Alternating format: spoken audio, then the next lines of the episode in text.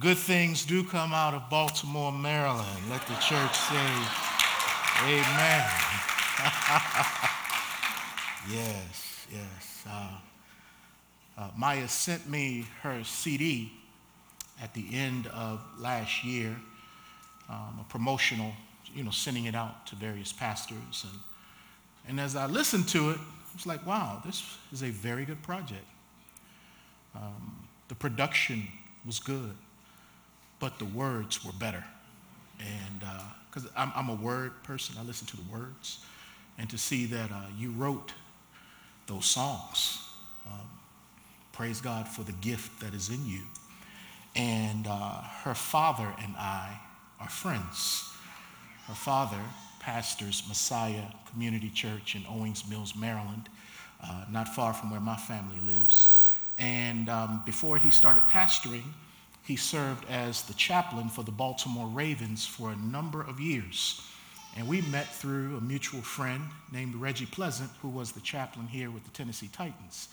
So when the Ravens would come to town, uh, the, uh, Rod would call Reggie and say, Hey, Reggie, um, do you have a speaker who could speak to the Ravens? And so that's how I met Rod. And I remember one of the first times I spoke for the Ravens. I probably shouldn't tell this story, but this was when uh, Ray Lewis had just beat the murder charge.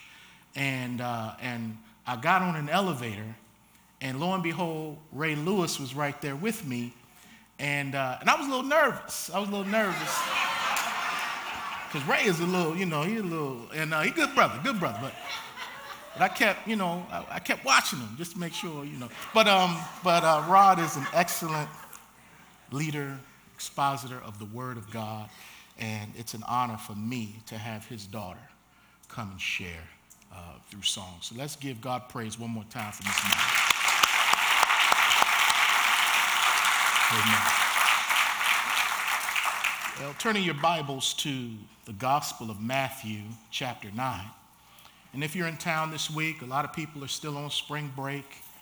Um, we get back together for our Wednesday night impact this week at 6 o'clock where we gather together for a meal, and then this week we'll break up into huddle groups. So bring your children, come on out, bring some food, and let's continue to grow as brothers and sisters in the Lord through table fellowship. Six o'clock Wednesday. So come on out. And if you don't have a small group, we'll be glad to put you in one. Matthew chapter 9, beginning at verse 9. The Bible reads As Jesus passed on from there, he saw a man named Matthew sitting at the tax office. And he said to him, Follow me. So he arose and followed him. Now it happened as Jesus sat at the table in the house that behold, many tax collectors and sinners came and sat down with him and his disciples. And when the Pharisees saw it, they said to his disciples, why does your teacher eat with tax collectors and sinners? When Jesus heard that, he said to them, Those who are well have no need of a physician, but those who are sick. But go and learn what this means. I desire mercy and not sacrifice. For I did not come to call the righteous, but sinners to repentance. So, in our I'd Rather Be series this morning, let me speak on the subject of I'd rather be sick than well. Don't, lo- don't lose, lose me now, don't leave me. I'd rather be sick than well. Because to be sick is an admission of a need for healing and of a need for grace. And as Paul would remind us in 2 Corinthians, that he would rather be weak than to try to walk around in his own strength. Because as pertains to his strength, he had none. But the Lord's strength is made perfect in weak individuals who acknowledge their weakness. Whether you're in college and you're struggling during midterms and you're trying to figure out, Lord, what is going on? God will give you a song in the night to sustain your soul because He loves it when we can admit our need for Him. whether we are weak or even when we are sick. So I'd rather be sick than well. Or, in other words, I'd rather be a sinner than a Pharisee. Let's pray and ask for help. Lord, be our teacher today. It amazes me that you include us, yet alone use us. But thank you for the Holy Spirit who makes the difference. Whether we sing, whether we preach, whether we usher, whether we teach children, whatever it is, we need your spirit because we can't do this and we should not try to do this in our own strength. But not only the preaching of the word, but also, Lord, the hearing and the receiving of the word. We need you, Jesus, to teach us the word. And then we all need you, Jesus, to give us strength to live the word. May this not be a word that falls on shallow ground where the enemy comes and steals it immediately. But Lord, may it go down deep into good soil. Thank you that during worship today we could allow you to fertilize our hearts and get us ready for the seed of the word. Thank you that we could get into your presence and be reminded that you are able. You're able to heal. You're able to save. You're able to forgive. You're able to reconcile. You're able to provide. You're able to do everything but fail. And we thank you because there is no God like you. And we bless you now. We thank you for these stories in the Word that were written for our edification. Teach us, Lord. Bring the application into our hearts. In Jesus' name, I pray. Amen. The last thing I want to be is a Pharisee. So, therefore, the first thing I need to do is repent. I need to repent because unfortunately I have that DNA living inside of me. The strand of self righteousness still lives within me, even though I'm a new creation, even though I'm born again. I'm a new man that's trapped in an old flesh. Resident within the flesh is this propensity to be self reliant, to be self righteous, to try to act like I'm better than what I am to be prideful and not humble.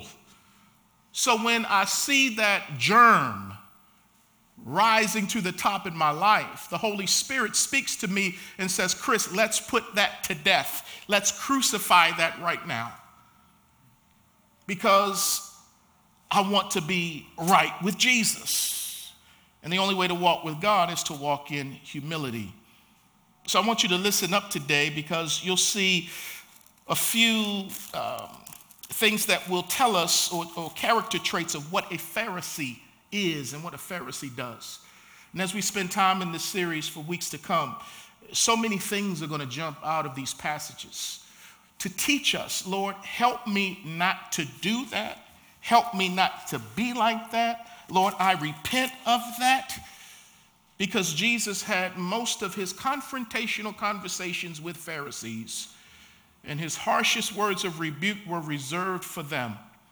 And as we'll see today, that Jesus came to seek and save sinners. And he could have saved a whole lot of Pharisees had they acknowledged that they were sick and that they were sinful. So we'll begin in Matthew chapter 9, verse 9, where it says, And as Jesus passed on from there. Well, in the earlier portions of chapter 9, Jesus is in someone's home and he's teaching. And the Pharisees are sitting there front row. And there are some men who have a sick friend who's paralyzed. He cannot walk and he is lying upon a mat. He cannot get up and help himself, but he has four friends who, when they couldn't get in through the door, decided to take their friend up to the roof and then uh, make a way through the ceiling's tile. And so they interrupted the service by lowering their friend down to Jesus. And the Bible says Jesus looked at their faith and he said to the man, the paralytic, Your sins are forgiven. The greatest thing that any of us can ever hear God say to us is, Your sins are forgiven. And as the Pharisees sat there, they began to reason within themselves, saying, Who does this man think he is that he can forgive sins. So Jesus, being omniscient, knowing their thoughts, says, Well, what's easier for me to say? Your sins are forgiven or to rise up and walk? But so that you may know that the Son of Man has authority on earth to forgive sins, I say to you, get up and walk. And the paralyzed man got up at that moment. Now, what's interesting about that story is that when they lowered the man down to Jesus, the assumption would be that his greatest need was physical, that he needed to walk, that that was the greatest need. But Jesus said, no, the greatest need is not physical, the greatest need is spiritual. Because what good is it if I heal your body, but your soul is not right with God? And there are many people who would rather have a blessing and a miracle than to have a relationship with God which is really the greatest miracle of all that God would forgive sinners and make us right with Him through the sacrificial death and resurrection of His Son Jesus. So Jesus gave that man what he needed most. And when he said, Your sins are forgiven, the man didn't complain. The man didn't say, Well, what about my legs? He was like, Thank you. Because when you can hear your sins are forgiven, and we'll talk about that a little bit more in a moment, that's the greatest thing you can hear God say to you. Because what that says is, I love you. Your sins are forgiven. That's the good news. And they'll never be brought up against you again. But the Pharisees were like, who does he think he is?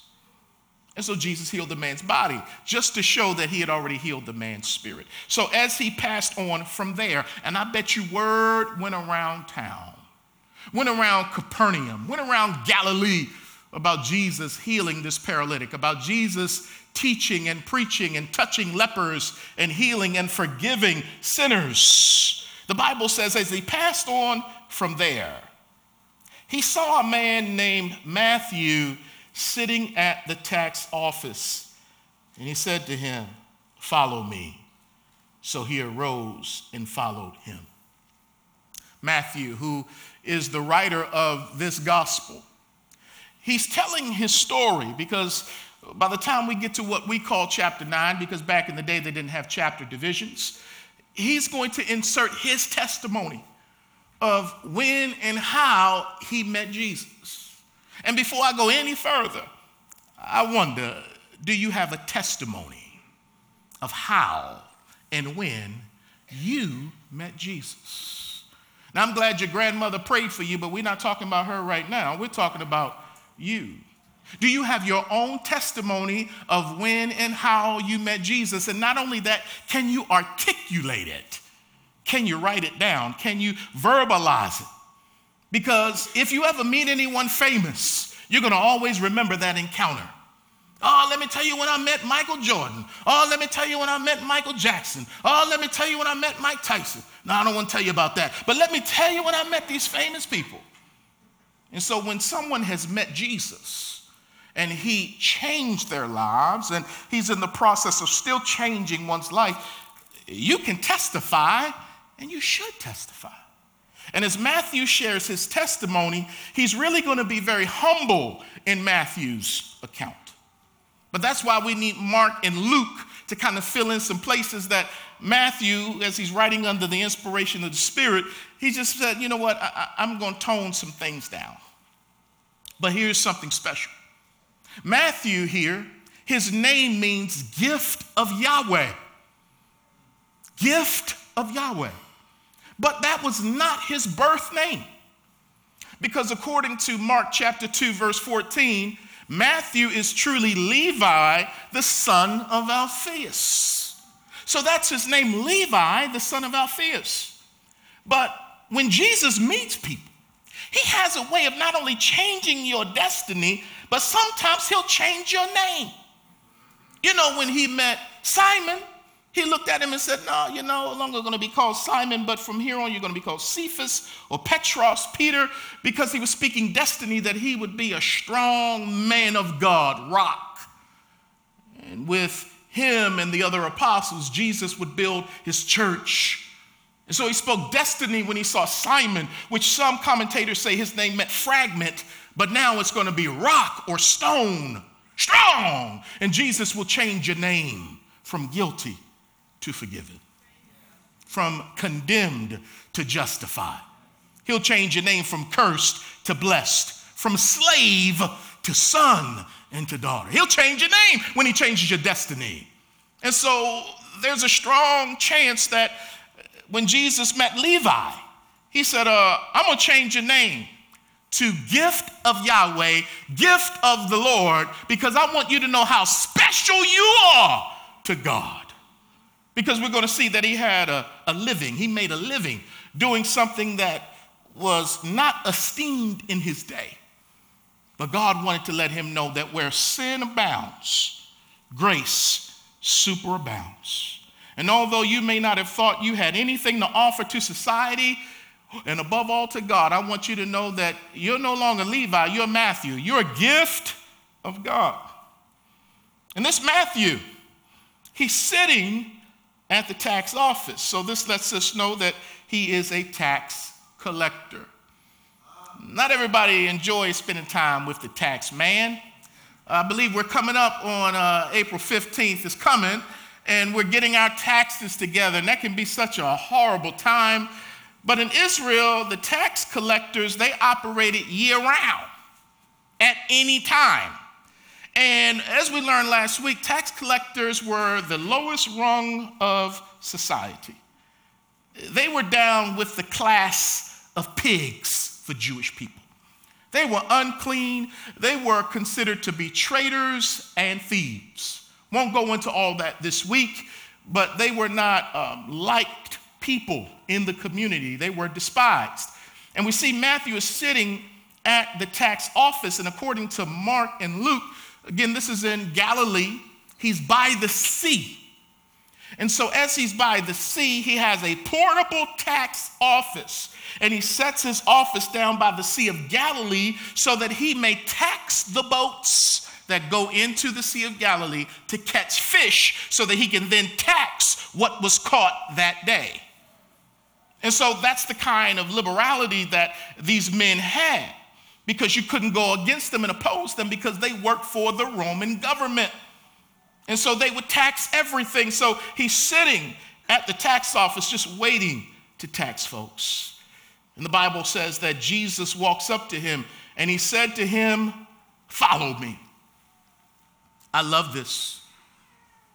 A man who is despised, rejected, an outcast of society, Jesus walks up to him and says, I want you on my team.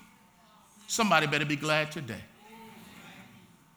that God chooses scrubs, that God chooses sinners, broken people, broken, busted, and disgusted folk, because He likes to get glory when our lives are transformed. He doesn't like to choose the all stars, the people who think they got it all together. None of us have it all together. He chose Matthew because Matthew knew he needed to get it together, and the only way he could get it together was with the God who holds all things together. And so Jesus said, Follow me, which means be my disciple. Take my yoke upon you and learn of me, for I am meek and lowly in heart, and you will find rest, Matthew, to your soul. Follow me. Be my disciple. Commit your life to me. And Matthew, who had been hearing about this Jesus, this Yeshua, how he loved sinners and outcasts and prostitutes, and he forgave broken people, Matthew longed to have his sins forgiven because every day he's living under the weight and the guilt of his own sin. And the consequences of robbing people and feeling ashamed. And, and, and, and he knows I can't talk to the Pharisees about my sin even though they were the spiritual leaders of the day, Matthew knew he couldn't go to them because they rejected him. He was an outcast. He couldn't even come into the temple area. So, how could this man find forgiveness? Well, the Lord had to come to him the way he comes to us. And Matthew was ready so that when Jesus said, Follow me, he was ready in that moment when he heard the voice of the Lord. And he says, Yes, I will follow you. Have you heard the voice of the Lord? That when he said to you, Follow me, that you do what Matthew does, and according to Luke 5 28, you leave everything and follow him. because what he found at that moment was more precious than silver and gold. Because as he sat at the tax office, he had money. As a matter of fact, when he became a disciple, he was probably the wealthiest of all of the, all of the disciples. So he had more to give up materially. But check this out. Sometimes when God calls you, he'll call you in such a way where you need to make a decisive break from the things of the world. The day he called Peter was the day Peter and Andrew had the biggest catch in their whole lives. They went out and they were trying to fish. They caught nothing. Jesus said, throw it on the other side. They threw it on the other side. The nets went over, and so much fish jumped into the boat that the boat started sinking. And Jesus said, Come on and follow me. And the Bible says they left all of the fish, all of that money on the shore that day, and they followed Jesus. Because what they were gaining was so much more than what they were, quote unquote, losing. And when Jesus gets a hold of a man or a woman, and they're trying to decide do I love the world or do I love God who loves me? Well, don't love the world, neither the things in the world. What shall it profit a man to gain the whole world and lose his soul? What good is money when your sins aren't forgiven? Matthew needed to hear, Your sins are forgiven. Follow me, you'll find purpose in life. And sometimes I'll give the money back to you. Sometimes I'll call you back to go and fish. Sometimes I'll call you back into legal practices. But lay it down, and then I'll tell you whether or not you can pick it back up again. But I promise you, when you pick it back up, you'll pick it back up with the right motivation. So he said, Follow me. Man, one of the greatest things, like I said earlier, one, if not the greatest thing you hear, is your sins are forgiven. Jesus said that to the paralytic. Matthew wanted and needed to hear that. Again, I don't know really what it feels like to walk around town and don't nobody like you. When they see you coming, they're like, oh, here he come, take my money. But when he heard, your sins are forgiven. Oh, that's like somebody saying to you, I, I know that doesn't really register, but, but let me see if I can put it in contemporary terms. To hear your sins are forgiven is almost like hearing all of your debts are paid in full. Okay, let's keep making it more personal. Your mortgage. If somebody comes to you and says, I paid your mortgage off. You got one of them 30 year ones, I, I, and you just started year one. You're gonna pay for that house three times over. I paid your mortgage off.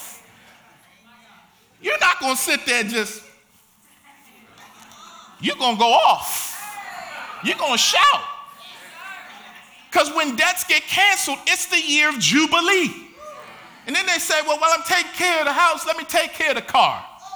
I'm a, oh, y'all got a couple of car notes that you pay. I'm going to pay them all off for you. Oh, you got some medical bills too? Give me them medical bills. I'm going to pay them all off. Oh, you got some legal bills too from lawyers. Give me all of your bills, I'm going to pay them. Oh, you got some school loans. Fannie Mae ain't been too good to you, hey? Give me all your bills. And as of now, you are debt free.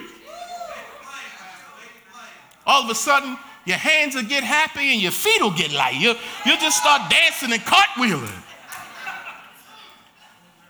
So when the Lord says your sins are forgiven, the debt of disobedience to God, of being an abomination to God, having to suffer uh, his wrath towards sin, when the Lord tells you you are forgiven. It reminds me when I was in college. I was a struggling college student. And um, I didn't know how I was going to make it through. And, I, and, it increased my prayer life because I needed money. And, and like, Lord, you sent me here, and I need to know that you are Jehovah Jireh. Well, our group did a bunch of rapping in the community, people coming to Christ. The president of the school heard about it. And he said, um, I see what you brothers are doing in the community. And this is what I want to do. I want to give all of y'all a full ride scholarship from now until when you graduate. And even if you want to go on to grad school, I'll cover it. Oh, yeah, we went off up in there. Oh, yeah, oh, yeah. So when it was time for registration, and I would get in line, and I would see all these other people struggling. Lord, Lord bless them, help them. But I knew that when I got up to that lady or to that man and I had that debt in my hand, I knew what was going to happen. I was going to say that I'm under scholarship by the president of the university. And his initials were JF. And so the scholarship was JFS Jerry Falwell Scholarship, and they would stamp it on my bill in red that it was paid in full JFS in red. Man, I'd skip up out of there like, yeah, thank you, Jesus. But more than school, man, school has its place, but I got another JFS and it's uh, stamped on my soul. Jesus forgives sins. And I'm forgiven. And see, when Jesus come in your life, I ain't gonna finish this sermon. Uh, uh, he'll, he'll, he'll bless your credit score. Because you know what happens when we got bad credit, we don't have as much access. I can't get a house if my credit ain't right. I can't get a car if my credit not right. But if somebody can fix your credit up, well, the Bible lets me know that I was bankrupt before God. I was in debt. I was broke. But God deposited, credited into my account the righteousness of Jesus Christ. When I said, Yes, Lord, I'll follow you, Jesus, right then and there, I became a spiritual billionaire. And even when I write checks on it every day, because I mess up every day, I have an account that never runs dry, that never runs out. Oh, the blood of Jesus, it'll never lose its power every day. He's rich in mercy. I got to write another check again. And he says, You keep on writing and I'll keep on covering. It's already paid for, Chris.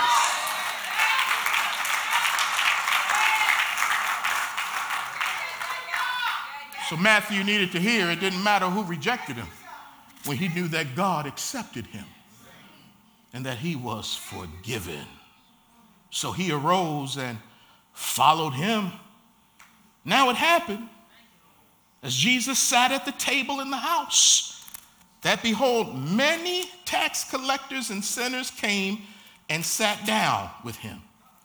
Now, Luke chapter 5, verse 29 says that Matthew held a party for Jesus in his own house. So again, he's humble. He ain't gonna talk about how his pad was laid out. Because you got to have a big pad if you're going to have a bunch of people up in there. Because Jesus, whenever he come, he got 12 people rolling deep with him. They like to eat and all that stuff. And then Matthew invites all his friends. And all his friends happen to be other low-life sinners like he was.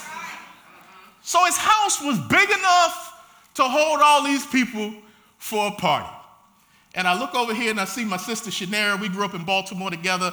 And uh, uh, back in the day, we used to go to house parties. Oh man, I'm getting in trouble with this illustration. But you know, sometimes the house parties, they would always be held in the basement with a red light on.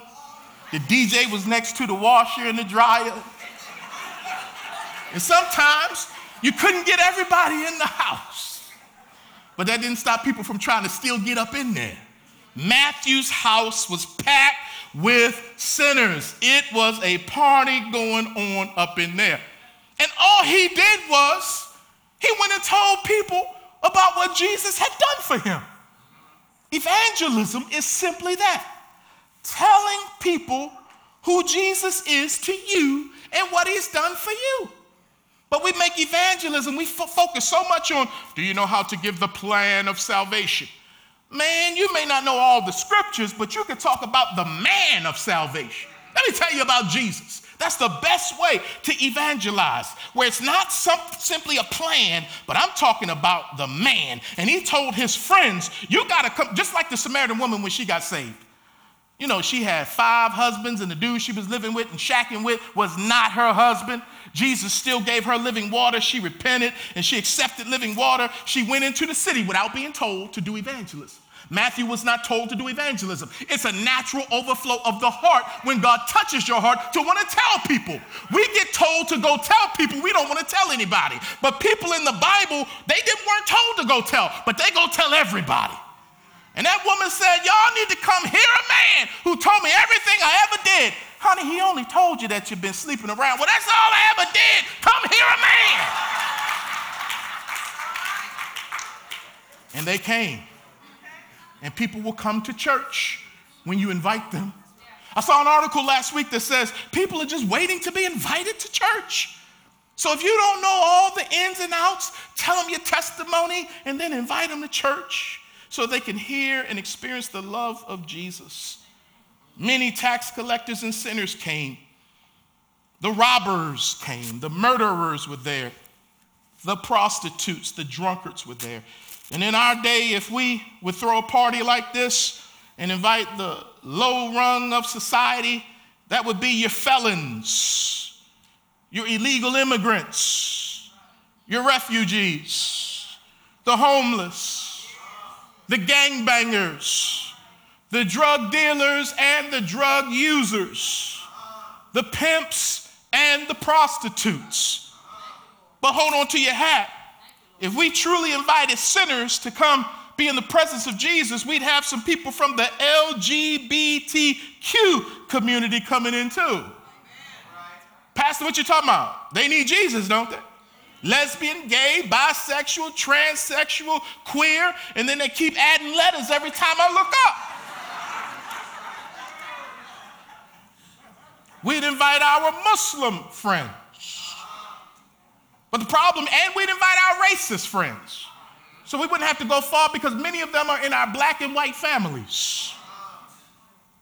Point is, how can I get some sinners to Jesus? One of the reasons I joined Leadership Nashville was because much of my life was spent hanging around with y'all hanging around with Christians everywhere I look. I got, and thank God my whole family is saved. Everybody in my family is saved. So, man, man, much of my dealings are with Christians. So I said, man, this is getting boring. I need to be around more sinners. I hope none of my Leadership Nashville friends are listening to this sermon right now because they do listen to my sermons online. I joined that so I could be around some sinners. And boy, did God grant that request. and it's good for me. Because I get to understand where people are coming from and hear their heart and know more about their world. Because it's easy to judge somebody when you don't know somebody. It's easy to stand across the street and condemn them over there for not being and doing what you think they should be and do. But Jesus incarnated and went across the street and he sat with them which means he shared a meal with them. He fellowshiped with them. But I grew up under a brand of Christianity where you didn't spend time with those people because you were too afraid they would contaminate you and bring you down. Now, there is some wisdom that must be applied because if you're going to kick it with some sinners, you need to know who you are in Christ because they can bring you down. But not only the sinners trying to bring you down, you got to be strong enough for that. But then you got to be strong enough to deal with the Pharisees that's standing across the street for talking about you for sitting down with the sinners. You got to deal with them too. Because they'll criticize you. you. You know that brother smoked weed, don't you? Yeah. You, you, know, you know that man beats on his wife. Yeah. You, you know he was in jail, right? Yeah. What does that have to do with the fact that God loves him and that Jesus wants to forgive him? And if I sit down and recline with folk long enough, they'll see that I'm into them and not just into their soul. Because sometimes as Christians, we only evangelize because we're after the soul. We don't really care about the person, we only care about their soul. But how about sitting down with people whether they pray a prayer of salvation or not? How about being friends with people whether they come to your church or not? Because it may not happen overnight if it ever happens at all. But one thing's for sure if I'm there, I'm going to plant a seed. I'm going to water a seed, and it's up to God to give the increase. But I'm going to plant and I'm going to water while I'm there. And that doesn't mean every time I'm with them, I got to make every conversation be spiritual. We can laugh, we can talk, we can talk about the basketball game. I don't have to talk about, you know, Lonzo Ball's father. Yeah, you know, he's not a good father, but let me tell you about a good father named the Lord. No, you don't have to do that all the time. Just talk to him. Jesus had a way of sitting with sinners whereby he didn't condemn them and he didn't condone their behavior. But through love, he compelled them. He didn't condemn them because he didn't come into the world to condemn the world. He didn't condone what they were doing, but somehow he compelled them by loving them. My, I, it, it, it, that's why the Bible says the person that wins souls is wise. Lord, show me how on my job with all these executives I'm around, their mouths are nasty. We know what's going on, they're immoral. But Lord, you put me to be light in the midst of darkness. Show me how, Lord. Show me how. Well, let me end on this point. Matthew 9 11, and I'll come back next week. It says, And when the Pharisees saw it, they, they saw him sitting down. Now, now, now, here's the question though. The Pharisees were not invited to this party. But how do they know about the party? Because they got their ears to the ground and they're suspicious, they're nosy. And one thing about Pharisees is Pharisees love to spy on other people as they exercise their freedom in Christ. Oh, I wish I had time to go. Ooh, boy. Pharisees spy. They saw Jesus sitting down with them people. They standing across the street watching all of them sinners go in and out of that house. And they just shaking their head. Mm, mm, mm. They saw what was going on. They were not invited, but they came to spy. And in the book of Galatians, chapter 2, Paul said that there were some Pharisees who crept into the church. And one of the reasons they came in by stealth, they came under the radar, was to spy out our freedom in Christ, mainly that we didn't tell people they had to get circumcised, and we ate all the pork that we wanted to eat, and they just were spying on us. And this is where Jesus gets the reputation in Matthew chapter 11 of being a drunkard and a glutton. Here's where it comes from because he's sitting with these people. And so the Pharisees said, Look, here is a drunkard and a glutton. But in Matthew chapter 11, they not only had bad stuff to say about Jesus, the Pharisees had bad stuff to say about John the Baptist. Because John the Baptist didn't eat or drink. What I mean by that is, as a Nazarite, he didn't drink wine, alcohol, and he didn't eat certain foods because he had a particular diet, locusts and wild honey. So, so they said, mm, John doesn't eat or drink. Mm, he has a demon. Jesus is coming eating and drinking. In other words, Jesus had wine and Jesus ate what was there, and they said, oh, he's a drunkard and a glutton. Pharisees aren't pleased with anybody but themselves. And if you keep digging deeper, they're not even pleased with themselves because they can't find relief in themselves until they find peace with God. But they're so busy judging other people. And Pharisees will not only spy on your freedom, but they will also spread rumors to people about you that aren't true. They'll only tell what they want to say in the story because they don't know the whole story. So later on, they're going to speak to the disciples about Jesus, but they're not going to go and talk to Jesus about Jesus. And what Pharisees are going to do, they're going to talk to people about you, but they're too cowardly to come and talk to you about you because they know that you'll probably tell them the other side of the story, which they don't want to hear. But they went up to the disciples. And so, Pharisee, oh man, you know what? Here we go, here we go. Chris, make it quick, make it quick. Look at verse 12. When Jesus heard that, he said to them, Those who are well have no need of, of a physician, but those who are sick. So they go and talk to the disciple. Why, why are your teacher doing that stuff? And as they ask the question, they're trying to make a statement about the character of Jesus. Because if he was truly a good rabbi, he wouldn't be hanging around with those bad people. But Jesus knew his guys. They may have been strong enough to sit around some sinners with him, but they weren't yet ready to face some Pharisees.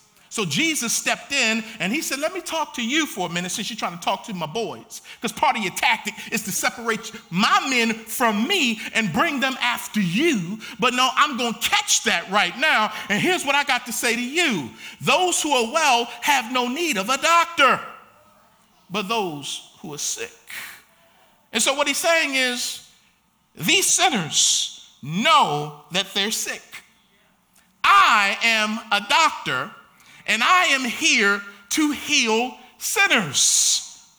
That's why I came. Not only to be a friend of sinners, but to save sinners from their sins. And you could be in this party if you only acknowledge, Pharisees, that you are sinners. But I came for those who need a doctor. Now, I did a little bit of research today, and uh, there's this dude named Hippocrates, and he lived in the fifth century BC, and he's been called the father of Western medicine. And this is where we get the Hippocratic Oath from. The Hippocratic Oath says that doctors will give this oath I will use treatment to help the sick and do them no harm. So they would say a bunch of things, but ultimately, doctors are here to serve. Just like police officers are supposed to be here to serve, and many of them do serve. And so doctors are to take this oath, the Hippocratic oath, to serve and to do people no harm, which is what you learn the medicine for to help hurting people. But if you don't help hurting people after you've taken the Hippocratic oath, you're nothing but a hypocrite because you're not doing what you said you would do. And Jesus said, I know what I'm here to do. I'm here to help sick people. You guys are supposed to be the religious leaders of the community. You should be here to help sick people, but instead, sick people feel condemned by you and judged by you. You're doctors, rather than offering help, you're harming people. And that's why Matthew couldn't talk to y'all, and that's why I had to come and talk to him because he knew, he heard that I love sinful people. Shame on a pastor who won't get his robes dirty hanging out with sinners. Shame on a pastor that'll never leave the comfortable confines of a pulpit and hang out with people on the street and who are down and out. And shame on Christians who sit in churches but don't spend time getting dirty to help other folk get clean in the Lord. What good is that? What good is our faith? If we've been healed, we need to do what Matthew did. Let me go find sick people who need some healing. So Jesus says uh, in verse 13, but go and learn what this means. I desire mercy and not sacrifice. For I did not come to call the righteous, but sinners to repentance. Jesus says, let me insult you boys for a minute. Y'all think y'all know the word. You know the word by letter, but you don't know it by spirit. He told him on another occasion, You study the scriptures and you think that in them you have eternal life, but you don't because these scriptures speak about me, but you have chosen to reject me and even want to kill me. Moses wrote about me, but you keep reading the word and you keep missing me. And so he says, Go find out what this means. I desire mercy and not sacrifice. Y'all know the Bible, y'all know where I'm coming from. He's coming from Hosea chapter 6 verse 6, where Hosea makes that statement that God desires mercy and not religious sacrifice. What's going on in the book of Hosea? Well, the prophet was single. And God says, I love the backslider. I love my people, but they've committed spiritual adultery against me and they've turned to other gods and I got to get their attention and I'm going to get their attention by my love for them. So, Hosea, this is what I want you to do. I need you to be an object lesson. Go and get you a wife. Oh, great. I can't wait to go into church and find me a good, clean, wholesome girl. Yeah, yeah, the girl, good girls at church. no, you ain't going there. I need you to go down to the red light district and uh, I need you to get one of them women that's walking the street that Donna Summer used to sing about them bad girls. I need you to go grab one of them. Uh, don't worry about the fishnet stockings. I need you to get one of them and marry one because I need for Israel to see how I love them in their unfaithfulness by looking at your marriage. So he marries this woman. And then after she had gave him three kids, she went back out to hooking on the street again. And he had to go back out and get his wife because you know it was just the public talk of the town. Why the preacher marry her anyway? You know she ain't gonna do right. Then when she doesn't do right, I knew she wasn't gonna do right. Then he goes out there and gets her again. Well, he's so stupid going after her. Israel, get the message. Y'all keep going to the temple, offering God these sacrifices he don't want. He wants your heart. And you keep missing the message. He desires mercy because Hosea had mercy on Gomer. Just like God has mercy on Israel and on the church. Because mercy triumphs over judgment Love compels. And so Jesus says, the God who created the sacrificial system, he loves it when it's offered to him in the right heart, but he can't stand it, Amos chapter 5, verses 21 through 24, when you bring to him your songs and your feasts. Oh, it makes him sick because it is not connected to a heart that loves God and that shows up in being compassionate to other sinners. Keep your worship. Keep your sacrificial animal. I don't want to love somebody. This is the fasting that I require that you do the right thing towards the poor and the widows and the needy. Jesus said, Go find out what that means, then come back and holler at me. I'm here doing the heart of God. I'm reaching out to sinful people who need to know about the mercy and the compassion of God. They don't need to hear a preacher putting them down. They already know they're down. And this is why Jesus said the sinners could hear his call. He said, I came to call not the righteous, but sinners. They could hear the call. And that's why Jesus said in Matthew 21 that the sinners, the prostitutes, and the harlots, uh, uh, uh and the tax collectors are getting into the kingdom ahead of the Pharisees. Because they hear the call. They hear the call of Jesus. And he said, There's coming a day in John 5 when those who are in the graves will hear my voice and they will come alive. When you're in your spiritual grave and you hear the love of God saying, Chris, follow me. Chris, come to me. You get up. The sinners got up, but the Pharisees stayed calloused, thinking they're alive, but they're really dead. There's this thing called a dog whistle. Dog whistle was created in the 1800s and it emits sound in the ultrasonic range, which people cannot hear. But dogs and cats and other animals can hear it. You see, the maximum range of human hearing is about 20 kilohertz for children, meaning that when you're born, your hearing is at its best. But as you get older, your hearing goes down to about 15 to 17, and probably in my case, about three to five kilohertz. People who can't hear well talk loud. Me and Randall. Randall loud, just like me.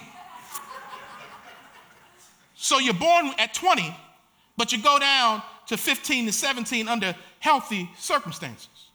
Well, the top end of a dog's hearing is 45 kilohertz. So a dog's hearing is heightened, and a cat is even more than a dog, up to 60. So to human ears, a dog whistle makes only a hissing sound. But for a dog, it disturbs them, it irks them, and it gets their full attention because their ears can pick up the sound. So when Jesus came and he whistled for sinners. When he called for sinners, the Pharisees couldn't hear him, but the dogs of society could hear him. And they came to him, making true what George Clinton said in Atomic Dog. Why must I feel like that? Why, why, why, why must I chase the cat? Uh, and he said, uh, There's nothing but the dog in me. Why must I feel like that? Why must I chase the cat? It's nothing but the dog in me. But wait a minute, I hear Jesus calling. I hear a sound. And he said, I love you. I'll forgive you. I'll change your life. Come to me. And the dogs go to him. And he transforms those dogs and he takes the same letters of the dog in me and he inverts the D and the G, and now I'm saved and like Mary. Mary, I can say it's nothing but the God in me because he fills me with his spirit. No, I'm not perfect. I have a wretched condition still. I still got a little bow wow up in me. But because God is in me, He can silence the dog that's in me, but I can still hear when my master calls. So I got this still messed up condition, but I got this blessed position. You see, I might be wretched in my condition. Yeah, I, I, still have some Pharisee tendencies. Yeah, I can still trip out if you hit me wrong, man. Well, I was driving down the street the other day, and this dude was in coming right at me. And I'm trying to go left, and he's trying to go straight. We're in one of them turning lanes. And I'm like, I'm not moving, dog. I'm not moving. So he goes around me and he gives me one of them looks. And I'm like, I'm turning left. But you, you still have more room than me. You should have gotten to that lane later. I'm going through all that in my mind. And, and right there in a moment, I said, I should turn around and follow that dude right now. You don't look at me like that. And the Holy Ghost had to say, Chris, bring it down. And I had to repent as I made my left hand, Lord, I'm sorry. And it happened so quick. Riding down the street yesterday, I was coming from Atlanta. You know it's fine women in Atlanta. I just came from a funeral. And I was speaking at the funeral. And I'm in my car heading back home. Thank you, Lord, for allowing me to serve at this funeral. Let's head on back. And there was this beautiful woman off to the side of the road. And the dog in me said, mm. and the Holy Ghost said, Chris. And then I said, Yeah, don't look over there because somebody from the funeral may be riding behind you and they just saw you up in the church talking about you. Come on, that's accountability. Don't look over there because I'm a brand new creator. Yeah, I got this condition, but my position is greater than my condition. I am forgiven even though I still deal with this wretchedness. But above all, above all, take this home with you. When I hear the master speak, I respond. Because he not only calls sinners out of sin to save their soul, he calls sinners who are saved every day. He says, Chris, your tone wasn't right. Chris, you need to forgive. And, and, and I can hear my master call. Because I still acknowledge, although I'm well, I'm still sick. I haven't arrived. But when I think I've arrived and I think I'm not sick, Jesus, the Bible says, he gives grace to the humble, but the proud he knows from afar. The medicine can't help me until I repent. Strong tower, I'd rather be sick than well. Because being sick means that God has a patient that he's working on. But when I walk around acting like I ain't sick, the Lord can't help me. Admit your sicknesses. Let's stand for prayer. Brother Randall, come close us out. My God. Nothing but the God in me. The God.